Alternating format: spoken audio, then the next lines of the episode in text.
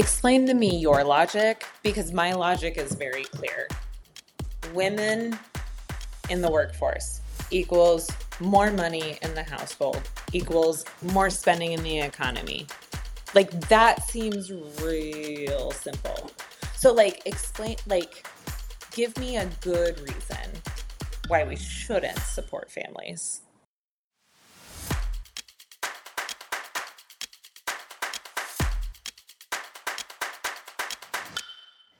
Hey, friend, it's almost the end Hey, of season friend. two recording. Can you can you believe it? I can't. Um, I know neither. the fact that it's almost the end of October is like insanity to me. Yeah. Yeah. Like I just got used to writing 23. And it's gonna and in three months, I have to write 24. Damn it. Like, I can't, yeah, I mean, well, more devastatingly, we've got daylight savings coming up. So yeah. we have to survive that first before we can Yeah. get here. My kids are already pissed that it's dark out when their alarm goes off. So the Uh-huh. fact that it's going to be dark out at dinner time pretty soon is not going to go over well. It's terrible. It's terrible. Yeah. So, what's your peaches and pits today for this week? So, uh, my peaches is yesterday. So, this is our first week without four day a week practices. Yeah. Same. Because volleyball, because volleyball ended. yes. And so we had, and I'm the coach for my oldest daughter's team, for Charlotte's team.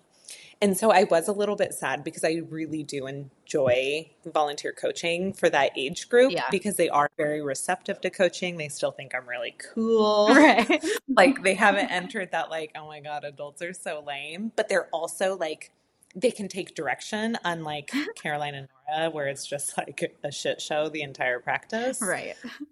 Um, so yeah, so Tuesday this week we didn't have anything, and generally I'm at the YMCA for two hours Mhm. that evening.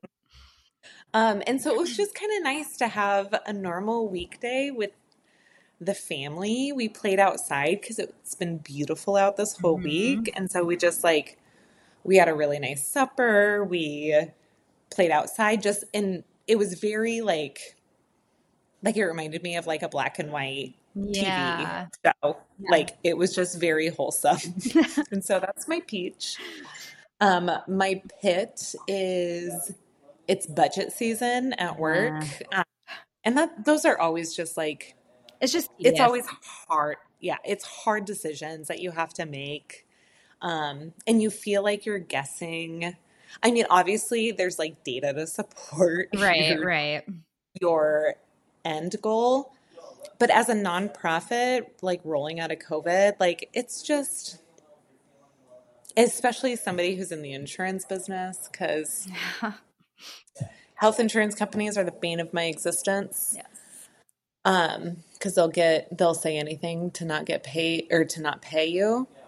So, like, it's just, I think it's just a really stressful season, making sure that we're setting obtainable goals, but also making sure that we're not like short changing ourselves and not and allowing us to be stagnant Yeah. because I think that growth is really important and not even growth just like sustainability Staying open.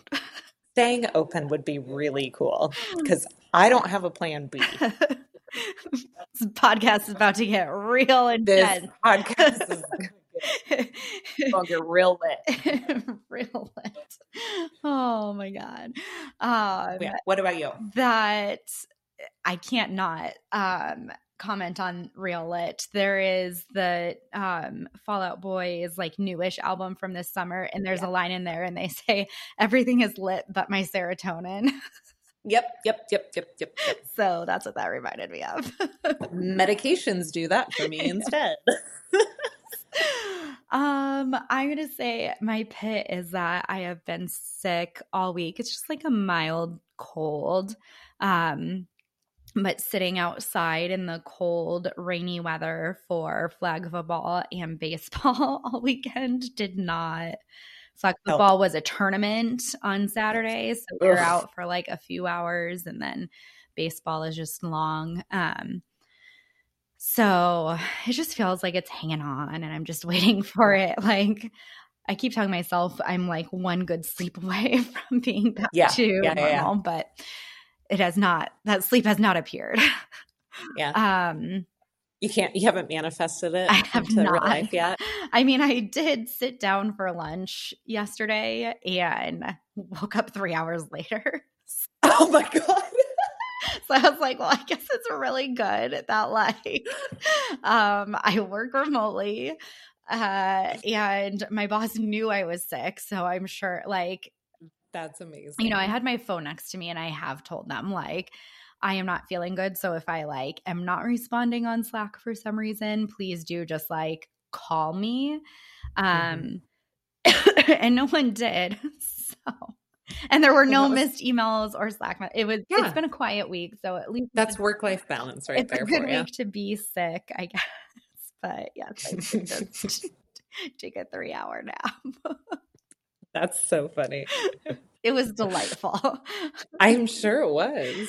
Um and my peach this week, I am I will have Willa come and record it, but she um becomes a chicken now at like the drop of a hat. And so she puts her little like wings up and she'll go bok bok bok bok.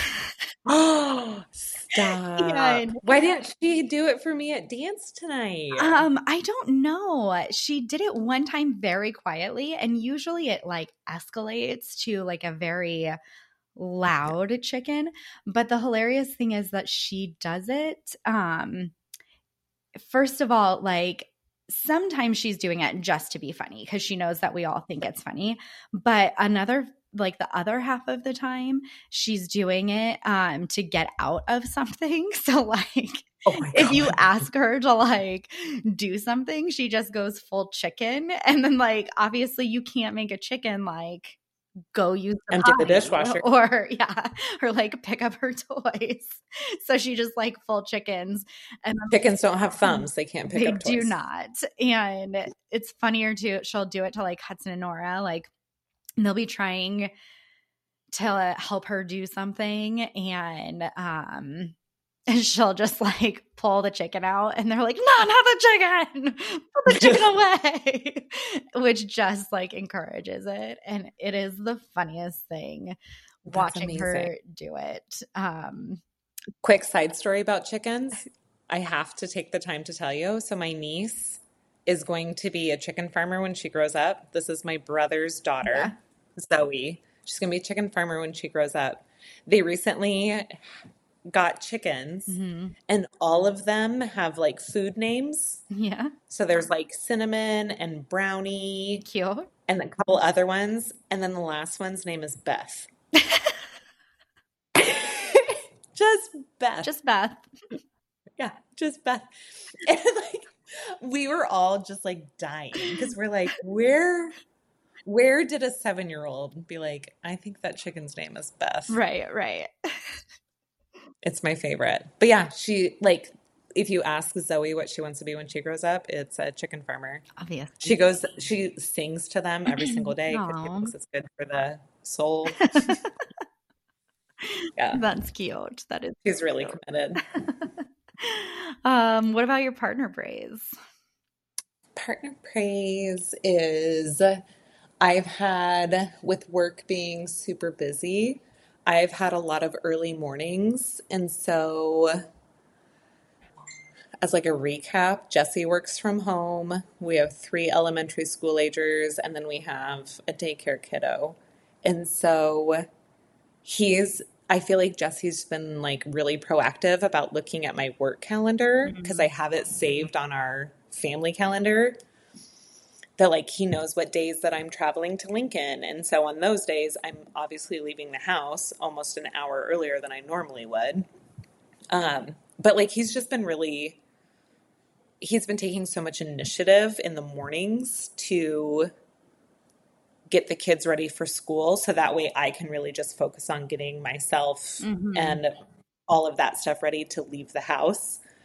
Because he always jokes that he's going to go put his work shoes on, and his work shoes are his slippers. Right. Um, and so like I always really appreciate that like extra like I understand that you like have to do more to get out of this house. right. And like our kids walk to school and so like he literally only needs to do just support them Right, and right, right. own shit together. And so it's just really nice that like he's taken the extra step into looking like, oh, okay, Angie has to go to Lincoln today. Right. So I'm going to make sure that Warren's ready to go early because he's on my way to go to Lincoln. And so I've really appreciated that, like, just extra effort in the morning and not acting annoyed by it. Yeah. Because, like, that also means that dad has to do hair Mm-hmm. and stuff like that. And, like, he hasn't once been like, oh my God, can you just brush Caroline's hair before you go? Because I might. if like Yeah. if the if the roles were reversed, I'm like, can you just brush Caroline's hair? Because I don't think I can. I don't have the patience for it. But like, he's just been really great about just like not complaining and just like, yeah, you get out of the house and I got this. That's so awesome. Super Yeah. helpful. Totally. What about you? Um, so we're recording this like mid October, and obviously, like in Nebraska, um, much colder weather is is imminent. Um, but only in the mornings. but only in the morning. like, let's be clear, we're experiencing four seasons. yes, in a 24 hour period. correct. But soon enough, it's definite. I mean, it's going to be dark by dinner time, and um, it will be like cold, and so our like living on an acre and a half we just have a lot of things that have to get Mhm. done to like essentially like winterize the yard. Um and so eric took off this week and has been just like hammering through all of those tasks and they are things that i Aw. do not generally enjoy. I I still have to help a little bit, but I have also been sick, so there hasn't been like a hey, do you want to get off the couch and come help kind of a vibe. Um You're like, sure, don't, boyfriend. right, I don't. The answer to that is no. Um but we've got some trees that have to come down. Um More? Yeah, one of them just randomly died. It just didn't come like it was totally healthy um when it went into like hibernation, you know, or whatever you call it. Oh, like here. Is it an ash tree?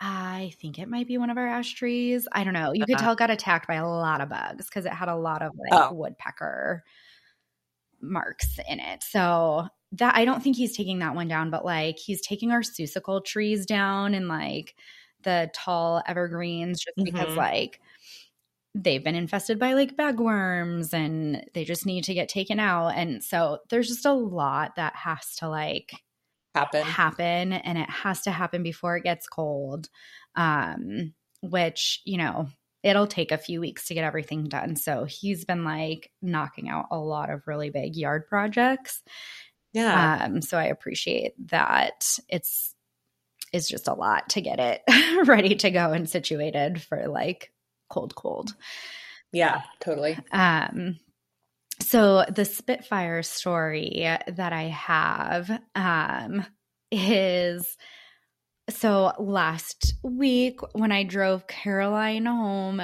from dance. That so this has happened one other time when um, they were allowed to bring a friend and and Talia was with them.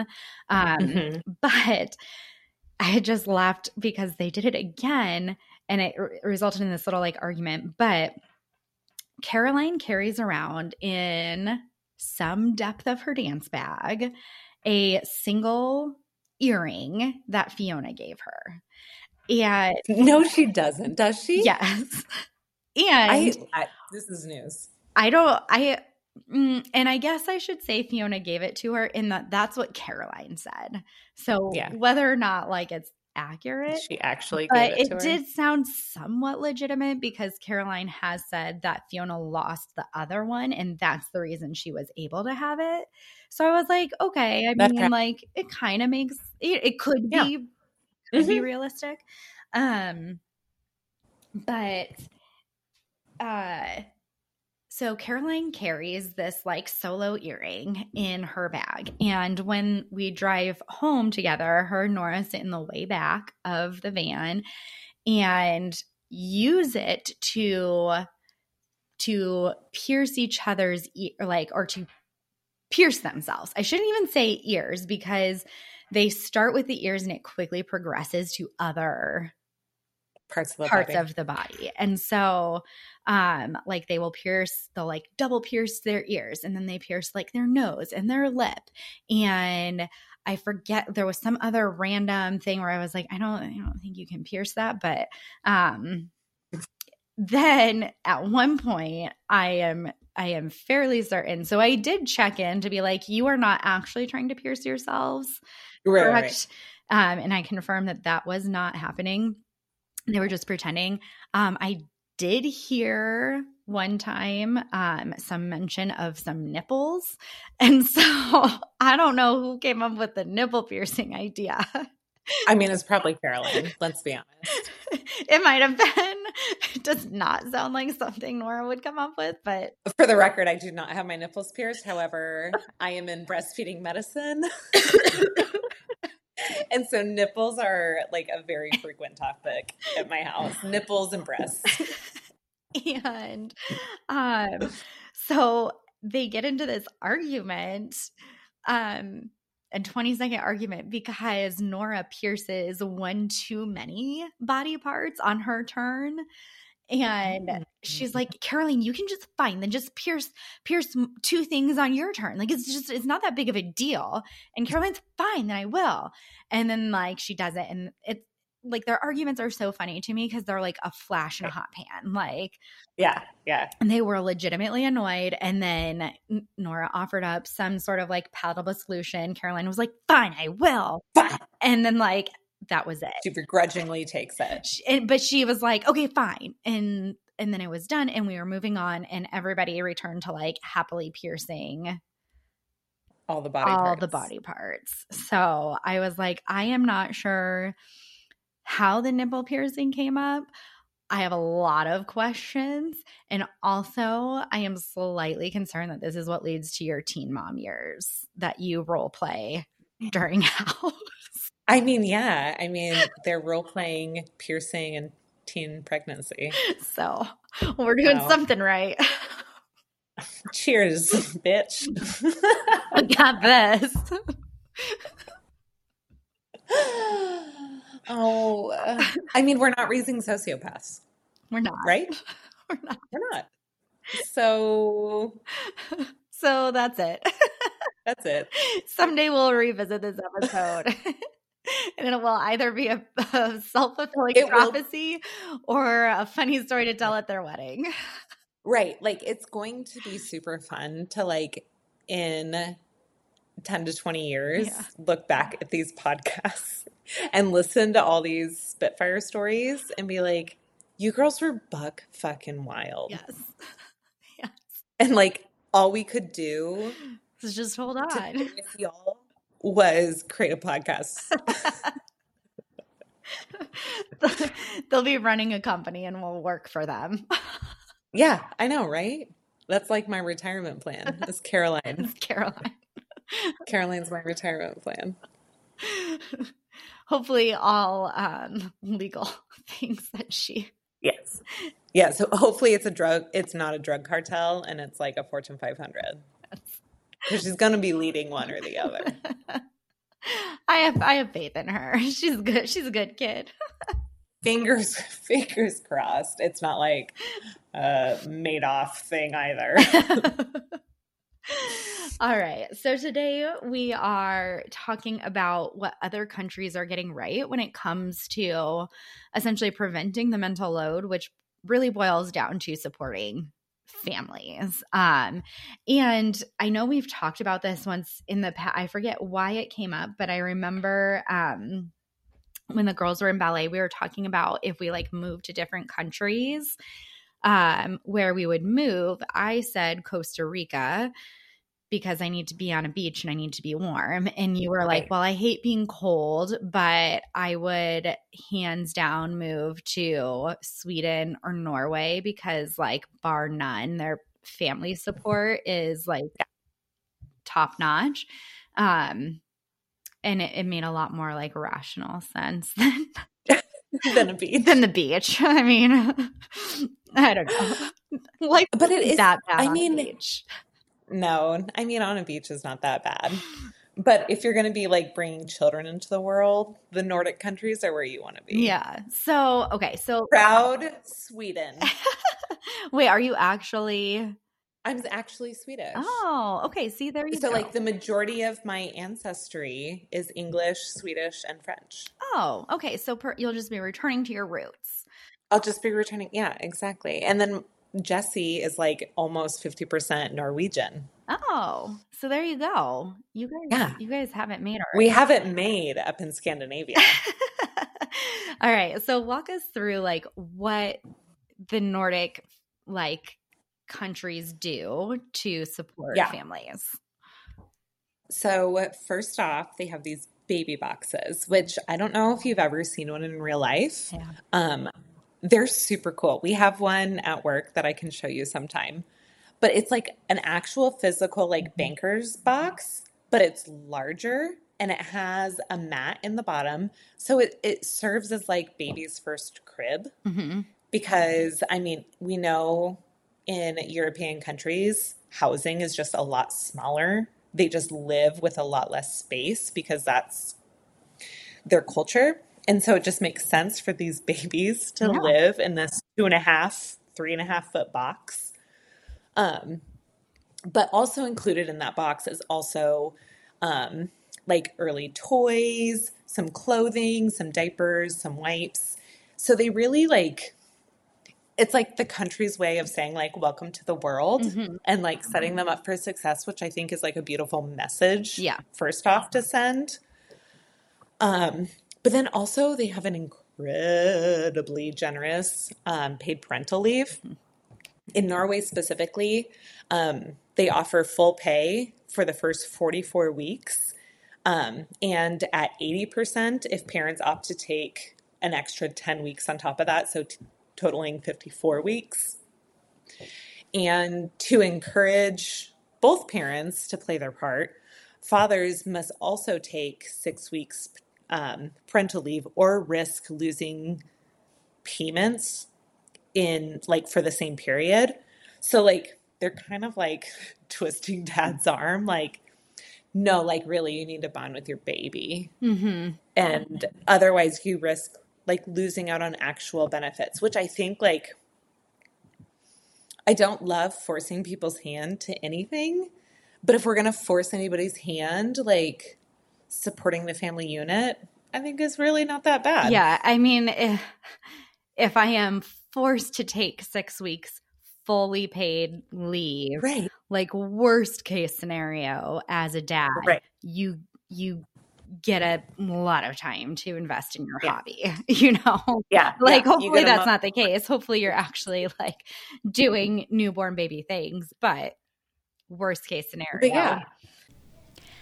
Hey friends, this show doesn't have paid sponsors, but we do have some wonderful people who support Angie and I, and I can't not take the opportunity to tell you how wonderful they are and about their wonderful work. Let's start with Melissa. Melissa Bloom was a guest on season one, and I've had the privilege of working one on one with her, and I am so proud to tell you of her newest offering, Joy School. Doesn't that just make you smile? When we first started working together and I identified that the mental load was taking a heavy toll on me, Melissa really helped me put into words what I was seeking when I said that I wanted to lighten the load a bit. And that was to be more present in my day to day life with my kids. Sometimes, especially as busy moms, we get lost in the routines of our families, and it feels like time is flying by while we're just on the outside managing moments. Joy School can help you shift out of simply going through the motions of your day and enjoy the small moments of wonder and joy with your family by delivering these delightful videos and words of wisdom that just honestly speak to your soul. What I love about Joy School, aside from the fact that it's hosted by Melissa, is that it doesn't feel overwhelming. The videos are short and they only come once every two weeks. You get these little love notes of support from Melissa, and you can choose if it comes to you via text or email.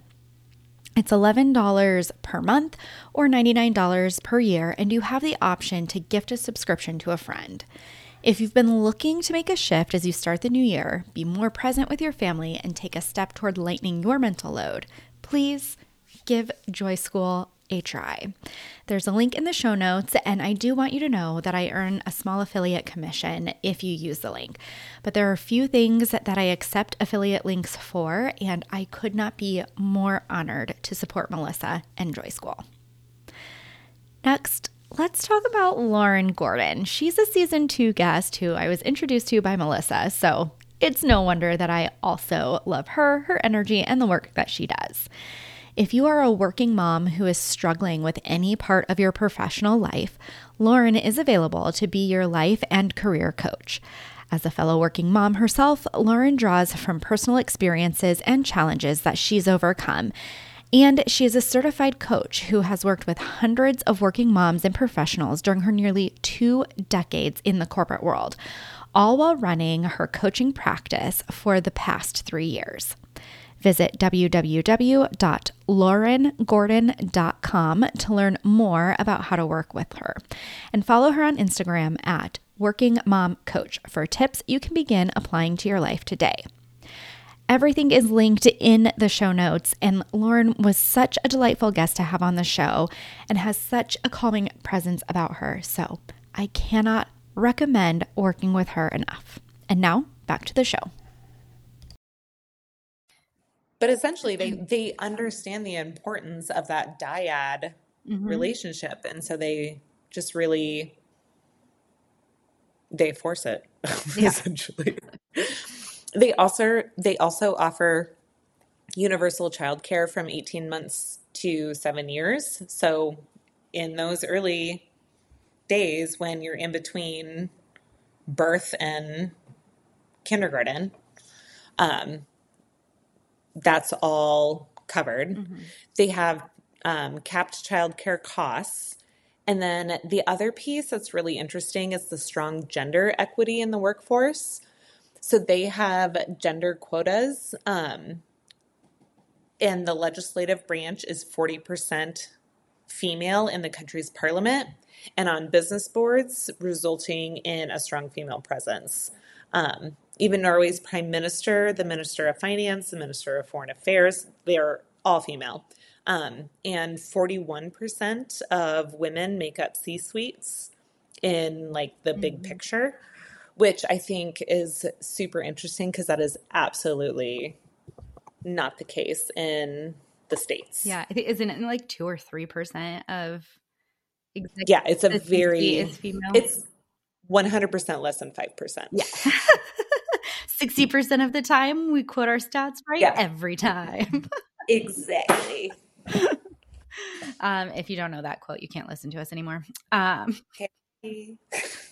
bye. Nice to meet you. Right, right.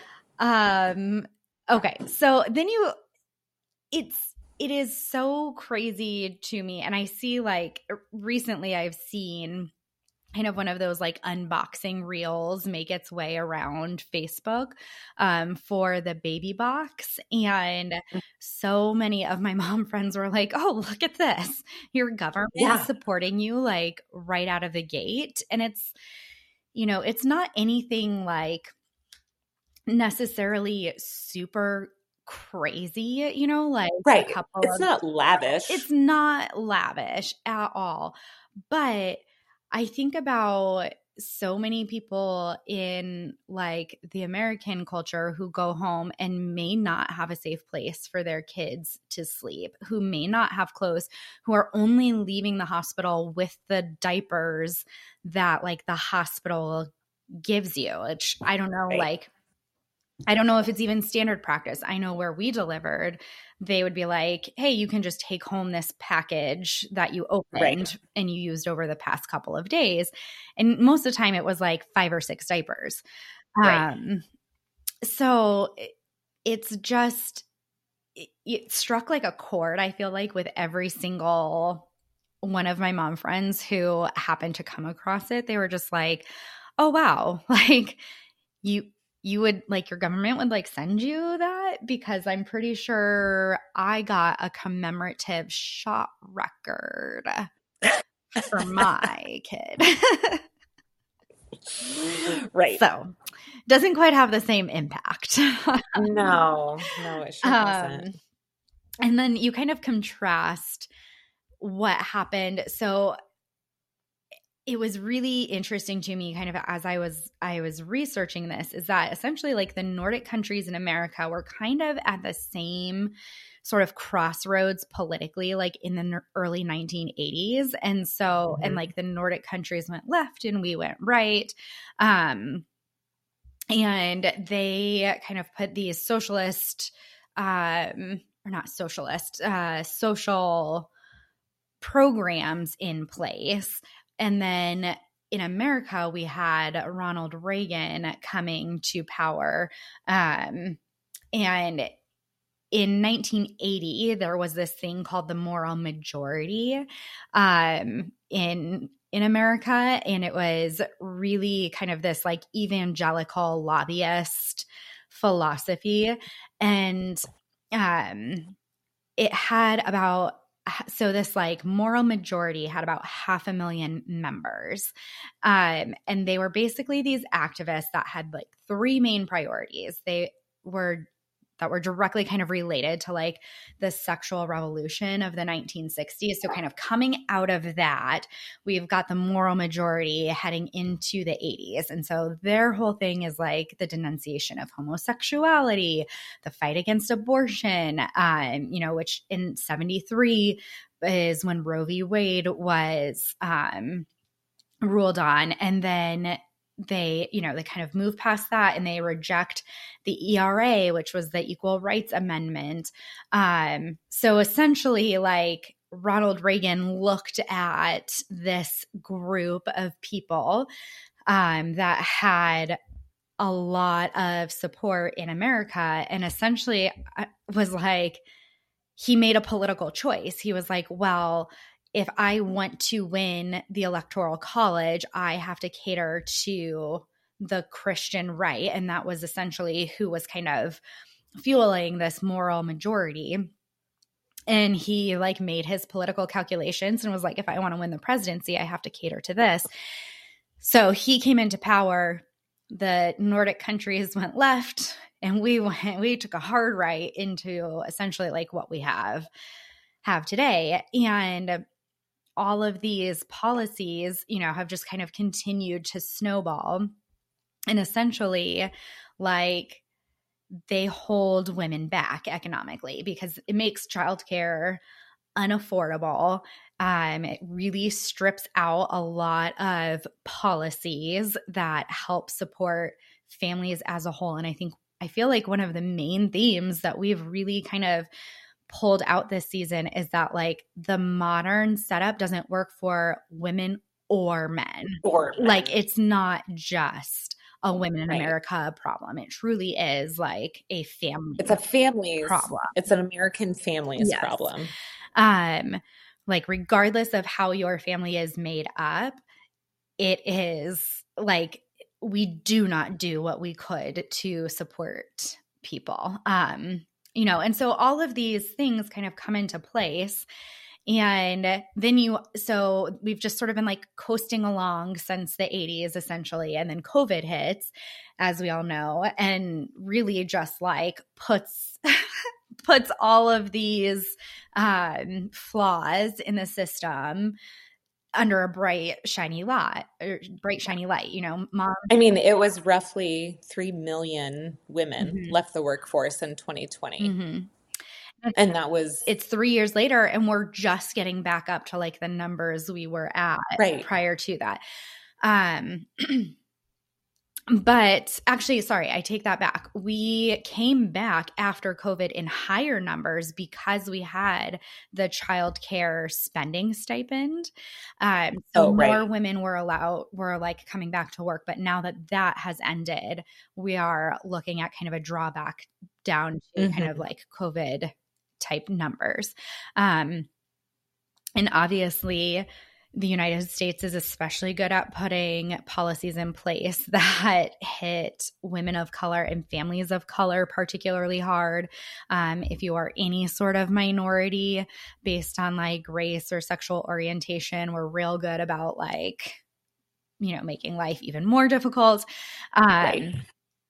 so essentially like women look at this and they're like okay well at a certain point i'm just tired and i'm burned out so i'm i'm going to leave um and obviously if we are opting out of the workforce then household earning goes down which means our spending goes down as a family which means as an economy our spending goes down and companies lose more workers and therefore are losing opportunities for innovation. So we just like kind of put ourselves into this like self fulfilling or self perpetuating situation where we just Right. continue to like shoot ourselves in the foot and we have all of this information available to us that's like here's how you could do better um, by families and for those of you who really love capitalism like here's how you could like make even more money Right. um, but we still we still don't view it as economically beneficial to support families and thoughts on why that is because I mean, I feel like this is one of those things where I'm like, explain to me your logic because my logic is very clear. Mhm. Women in the workforce equals more money in the household equals more spending in the economy. Like that seems real simple. So like explain like give me a good reason Mhm. why we shouldn't support families. hmm It feels like it comes down to like a very, um, like it's a political bargaining chip, essentially. Yes. Um, and it's it's strange because and and we could, I'm sure, do an entire season on how politics like negatively affects families. So I don't want to, I don't want to be a dead horse necessarily, Right. but um you what's interesting to me is that i have seen so much research i'll have to see if i can find an article to link in the show notes but um childcare and family policies are supported equally by democrats and republicans so like Yes. the average american like believes that we need more support for families like it is very rare in today's political climate to find some kind of common ground but Right. seems to be it um, and it's just so bizarre to me that even still like Right. It still feels like an uphill battle. it still feels like an uphill battle. And so I just I just started googling to see if I could find the answer to be like is there somebody who's like studied this who can like tell me why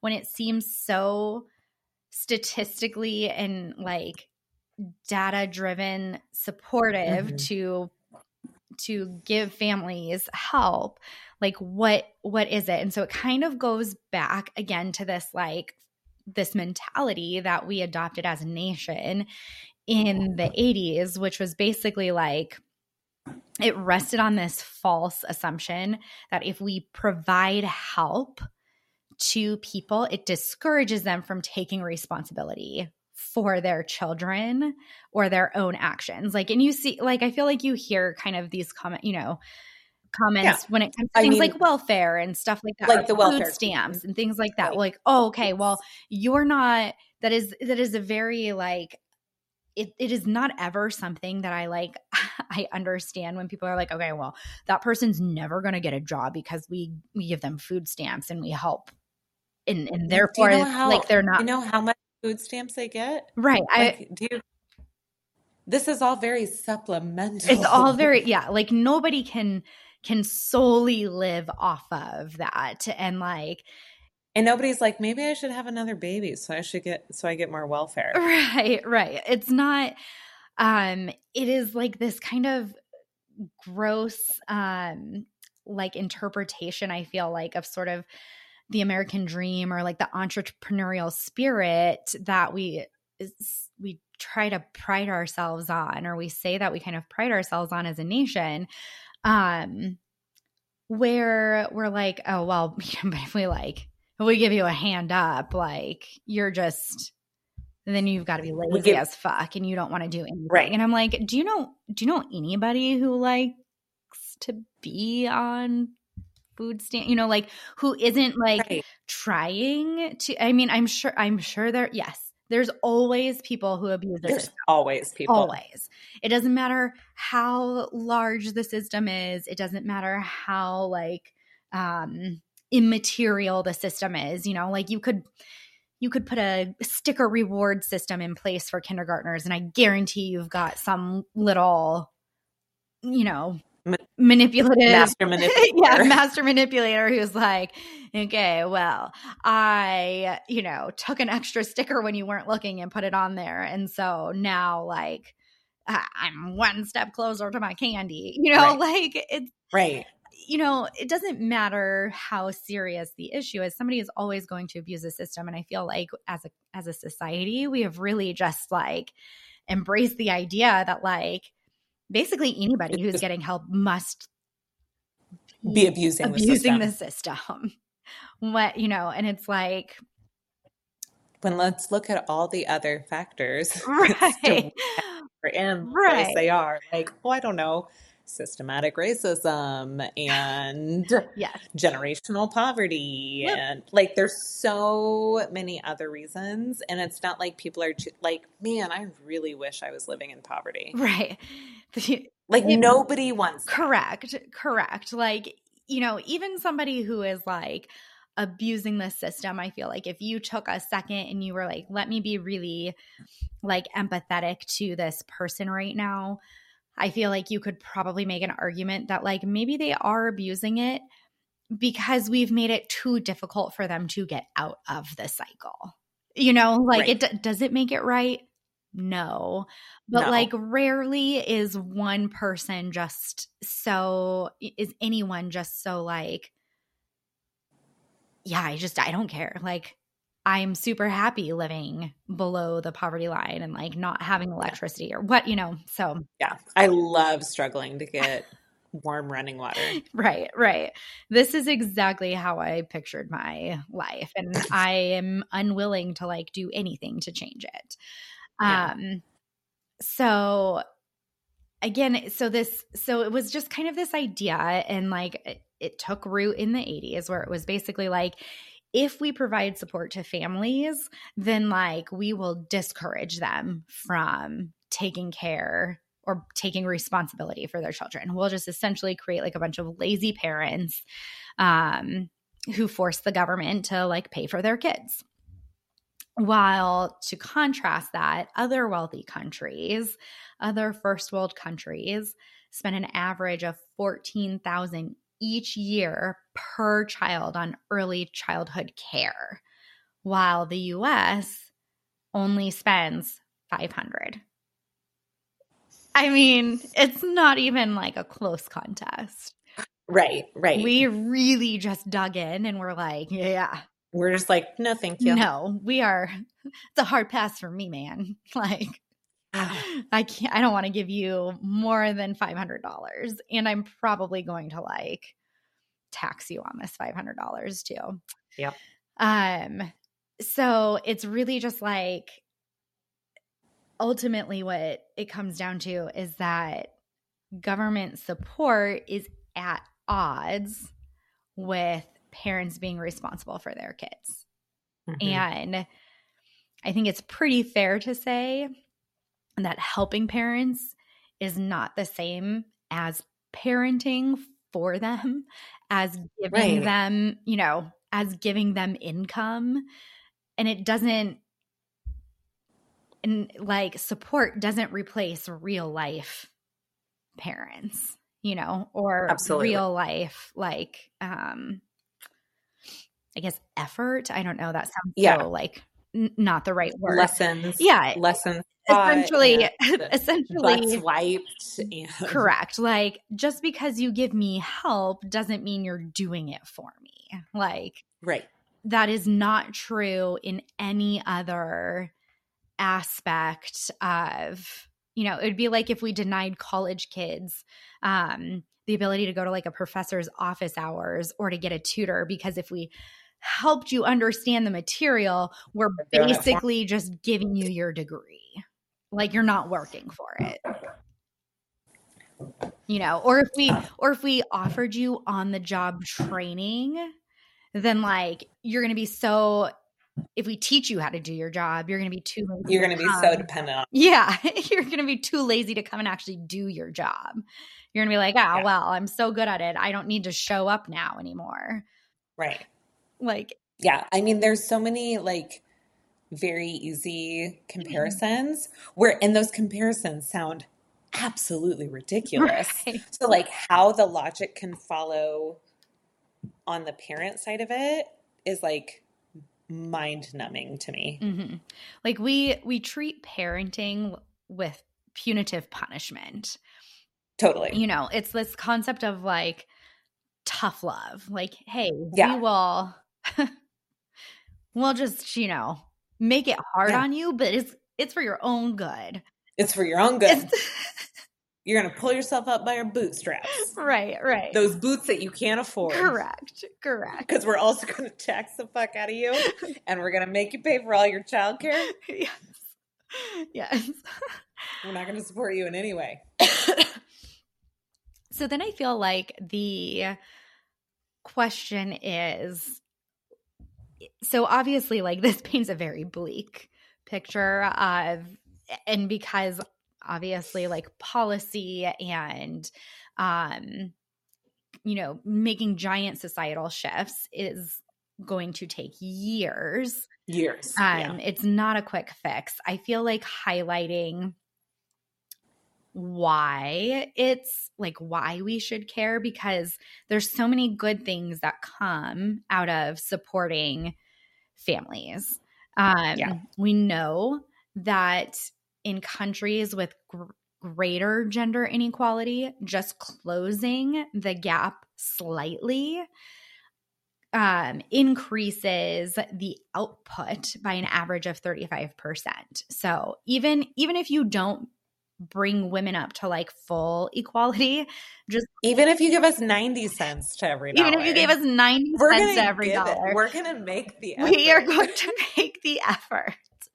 Um, you know, and you do see you do see some things happening within states. I feel like Yeah. um i feel like that is kind of one of the positives that has come out of such like a tense political climate is that you have seen some states really step up and and states are really kind of the like um the the test areas for things that Mhm. end up becoming federal policy so i do feel like there is hope um but in so these are all kind of like things that um, came out of COVID funding.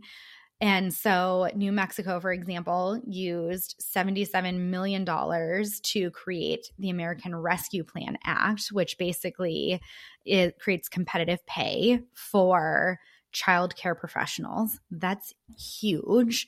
Um, Yeah. Iowa used $30 million to provide um, recruitment and retention bonuses to childcare workers. Um, and then they could also apply for a bonus every six months. So, I mean, again, that sounds like a huge win. Um, Yeah. And Maine used American Rescue Plan Act dollars to provide $200 monthly stipends to early childhood educators. Um, and then they're actually moving to make these supplements permanent parts of these people's salaries. And this is just investing in like childcare workers, right? This isn't who are generally right. predominantly women.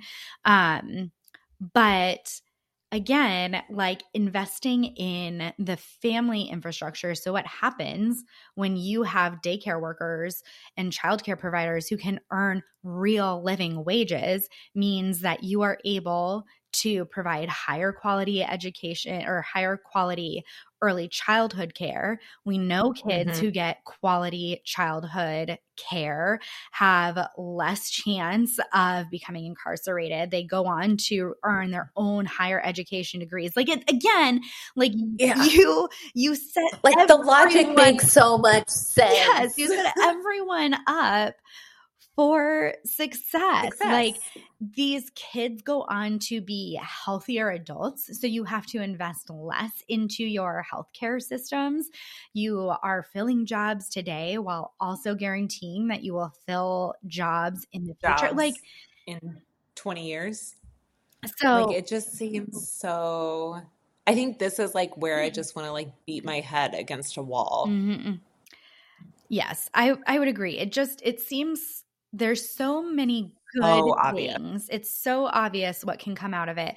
But I also think that what we don't, and obviously what our focus is on this podcast is the mental load. And so when I think about how we kind of strip out and refuse to support families, kind of going back to the top of the episode where we talk about dads taking six weeks off, I guarantee if my husband had had six weeks, I would have found a whole lot of shit for him to do.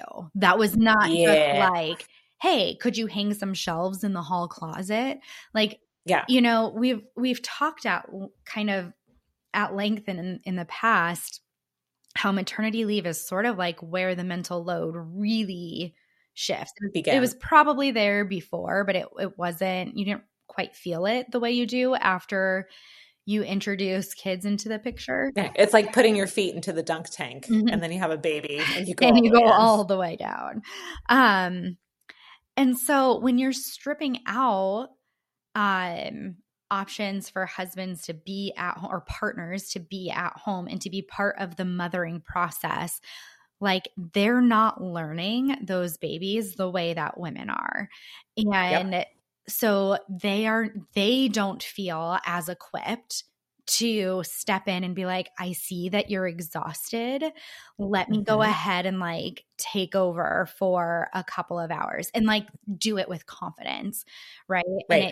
And, it, and or go to those doctor's appointments. Right. That so many babies have in the first month of life. Yes. They're seeing oftentimes they're seeing so many people. They are. And so like to have dad involved in that and make a relationship with that provider really just empowers them with the information that they can then make decisions at home when mom is just too fucking tired mm-hmm. to or even even when like, we're sick, you know, right? Like baby gets sick, mom gets sick. Yeah. And you know, you're lying there feeling like you are one step away from death.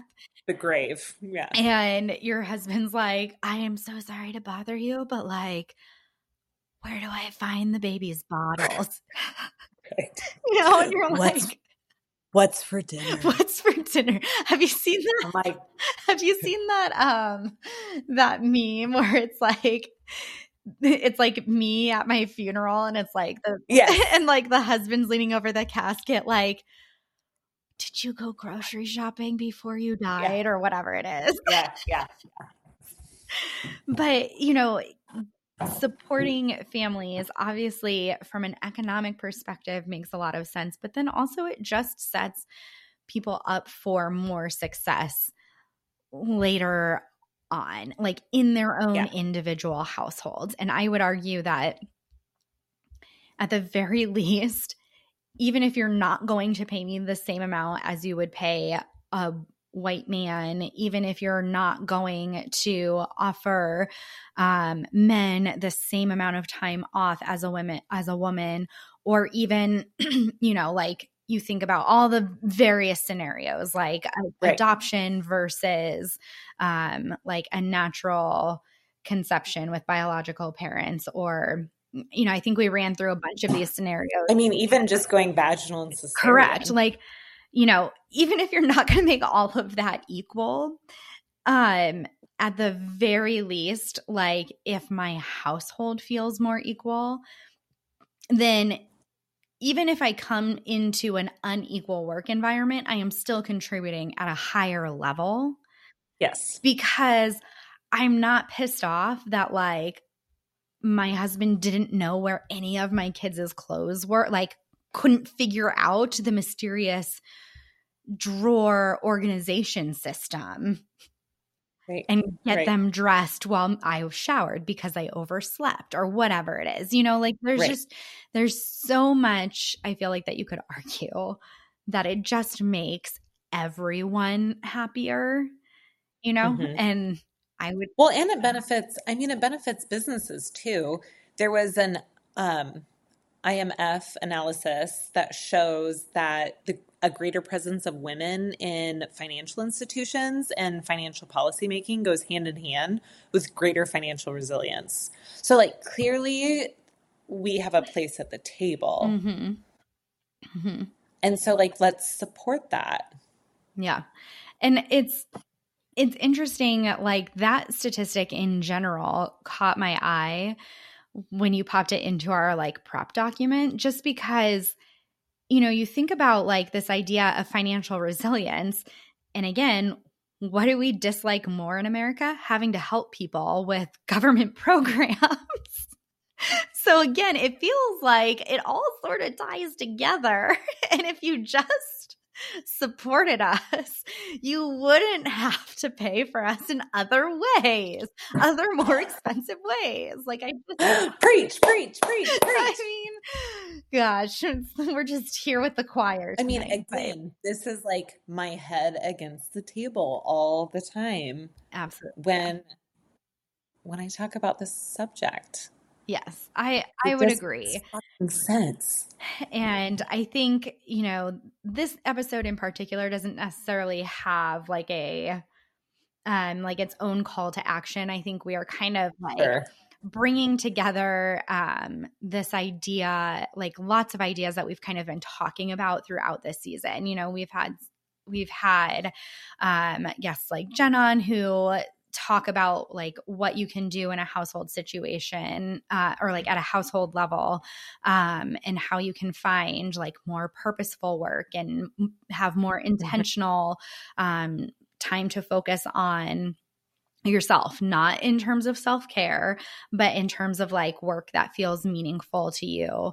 Um, we've had guests like Sarah on who are talking about how you can kind of slowly um, make policy change in a workplace, um, you know, which still takes years, but probably far fewer years than like government federal. policy would take. Right. Um, so I feel like it really just kind of comes down to I don't maybe it's pointing out the obvious. Maybe or maybe it isn't obvious. Maybe we certainly are not the first ones to connect the dots between no.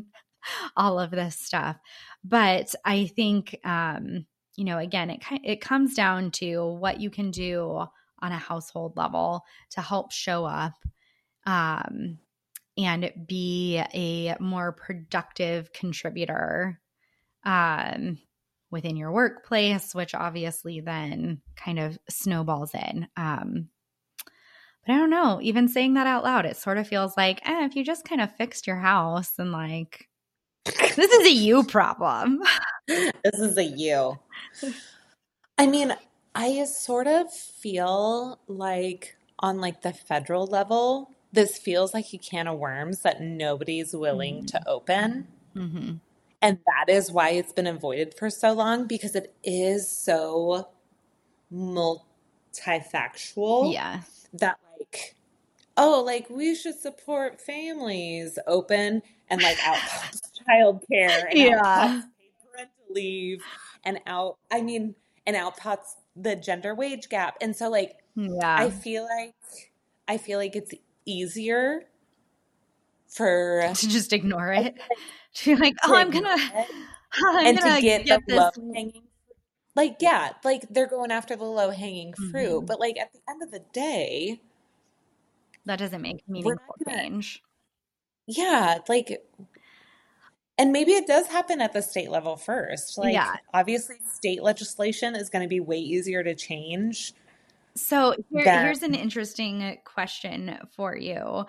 Because okay. I was telling Eric about this episode as I was prepping it, and I was like, "Oh my gosh, can you believe these statistics that I, that like I see about like the Nordic countries and all of this stuff?" And so then we were talking about, um, and Eric has lots of opinions on like politics in general. It's kind of genuinely like something he um enjoys.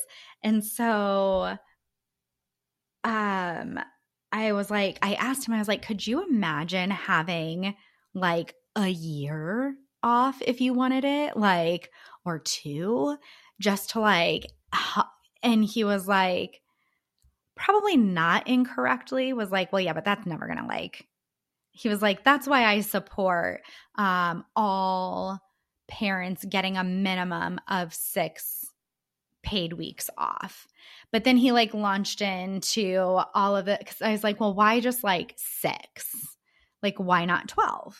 And he was like, well, I mean, you can take up to 12 because then after that, and he like basically um kind of laid out a whole policy for you. recite well he recited like. back what's in what's in place today which is is essentially like you know you are um if you're not in a small business you're guaranteed six weeks of fmla leave and then you can supplement that with like short-term disability and i was like yeah but um Does he know that we're still wearing airplane pads at six weeks postpartum? I mean, he's handling kids.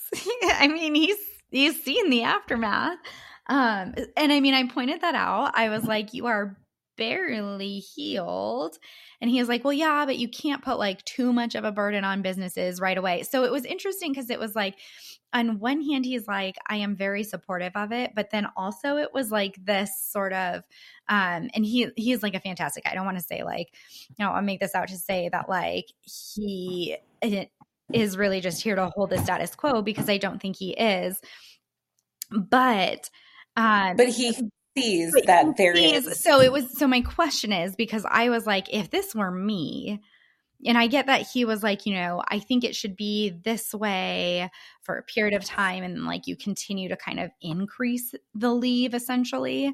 Um but then it doesn't and there was like a threshold that it didn't exceed and all of this stuff and um I was like but like why wouldn't if you're going to change it, why not just go straight for like a full year?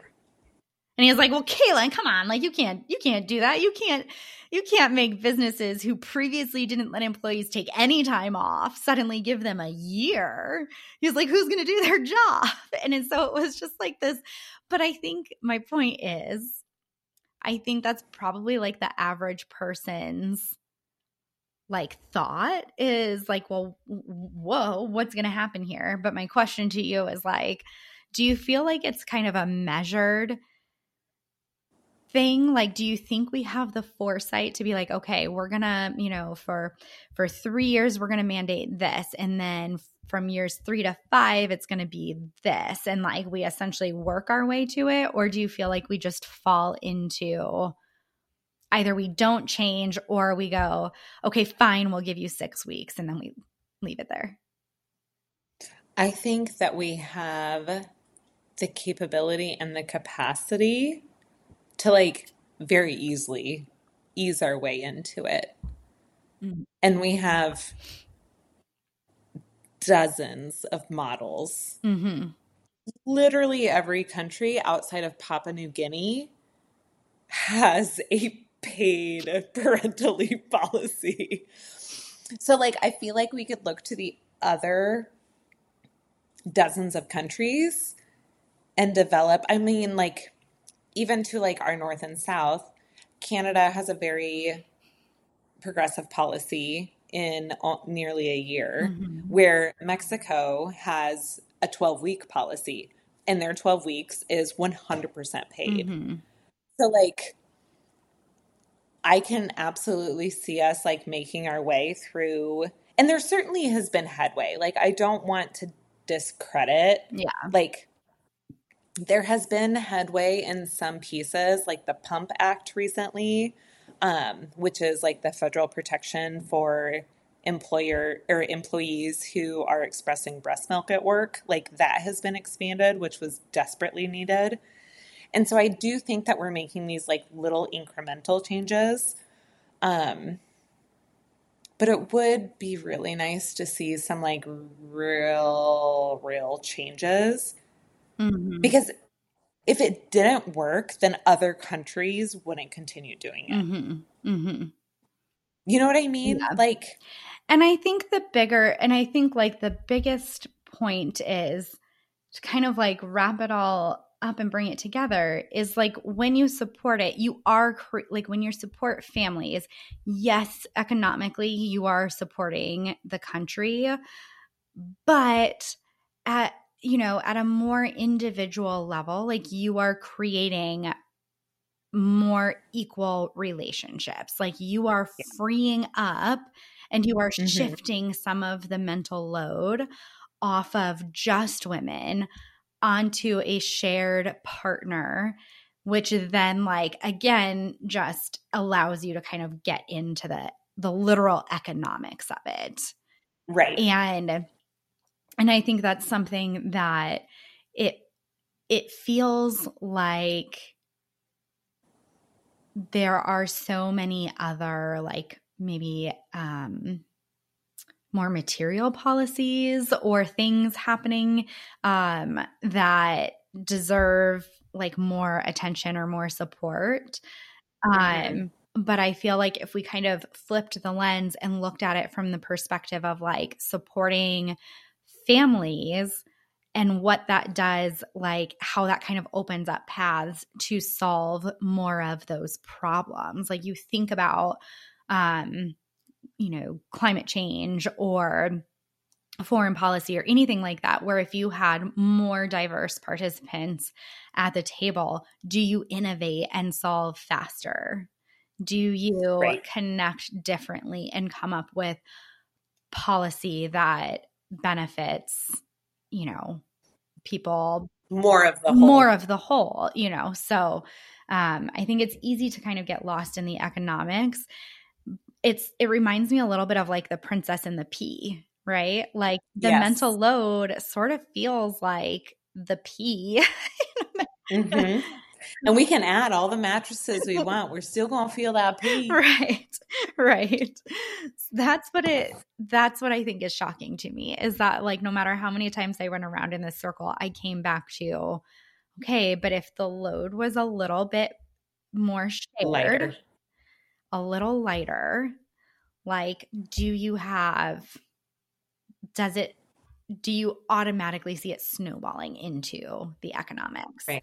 and i feel like by looking at what other countries are doing it's a pretty resounding yes but uh, what do we know Meh, But yeah, yeah, we're just two people in the Midwest. we are we are With jobs and kids.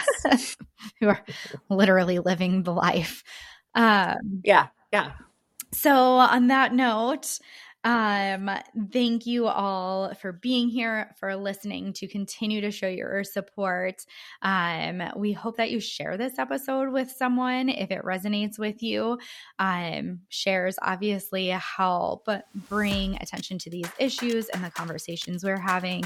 And of course, if you write, rate and review the podcast, that helps us find other people and other listeners like you who care about this conversation and continues to help elevate this conversation and bring it to the forefront where it deserves. So until next week, Until next week. bye. See you.